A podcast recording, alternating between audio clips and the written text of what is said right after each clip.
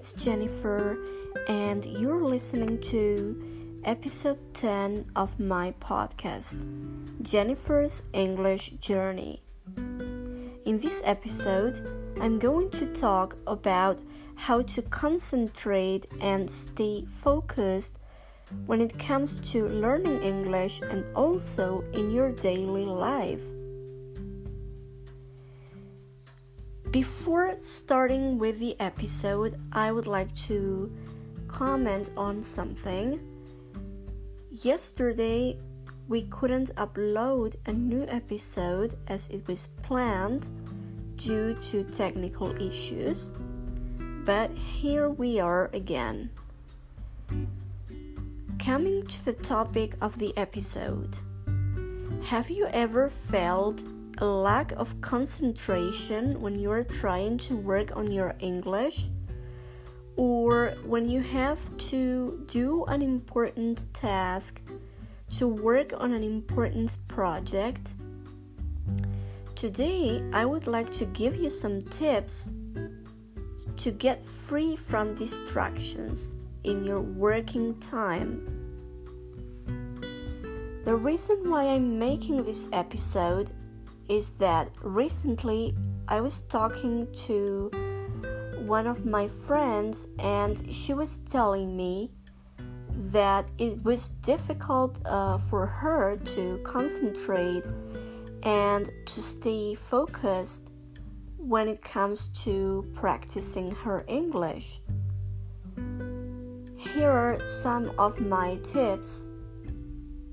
First of all, Try to stay away from your cell phone or social media while practicing English.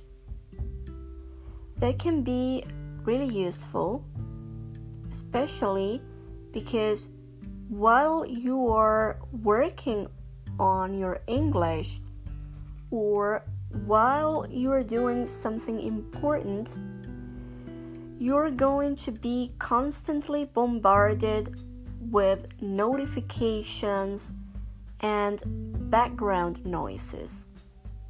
So it's crucial that you just take your cell phone after finishing your work and then you go back to it after all the work is done. Second tip try, if possible, to stay in a place or in a space free from noises. Could be your room. If you have the possibility to go to a library, now it's more complicated due to the situation of the pandemic crisis. But yeah, try to stay in a calm place. Something that really helps me is studying in a place surrounded by nature because I live in the countryside. Some people might say, well, this is not for me because you are going to hear sounds on the background. But it helps you to stay relaxed. Of course, it's my personal opinion, but you can choose the best place to stay calm, to stay away from noises.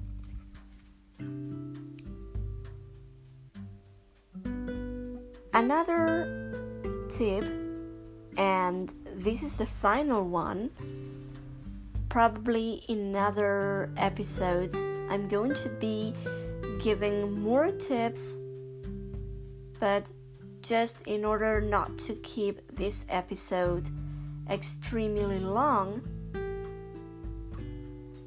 don't be too ambitious when it comes to working it's better to work gradually, step by step, rather than procrastinating and leaving that important project or your English practice for the last moment. It's better to fix a particular time for your practice or for that important project you're working on. For instance, you can be working for 30 minutes or one hour. That's enough. If you plan it on time, that you are going to work for that particular period of time, it's going to be better. It's going to affect your concentration if you say to yourself, Today I'm going to do this for three hours or five hours without taking a break. That's not going to work. It's not going to be effective. If you decide to work, or maybe it's office work, and you have to work for maybe three hours, four or five hours, make sure that you take the necessary pauses, the necessary break, because otherwise your brain is not going to work in the same way. You're going to be exhausted, and this is going to affect your productivity. So just focus on the way you work.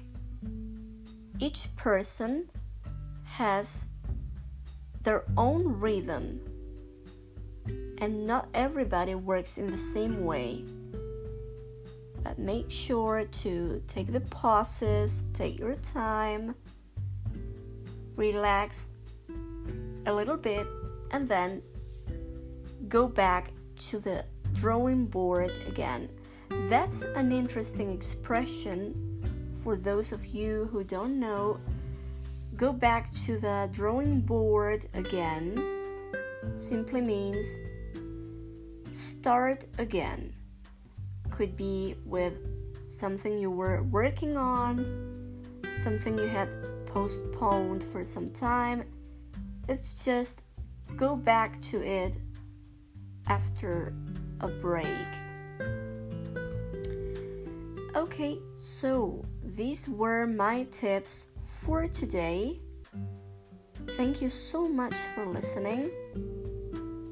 As I always say, stay tuned for more English content and for other content in English, which will be about culture, literature, and much more to come.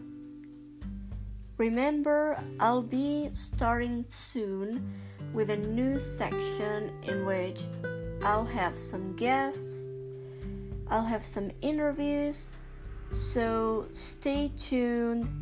This English adventure has just started.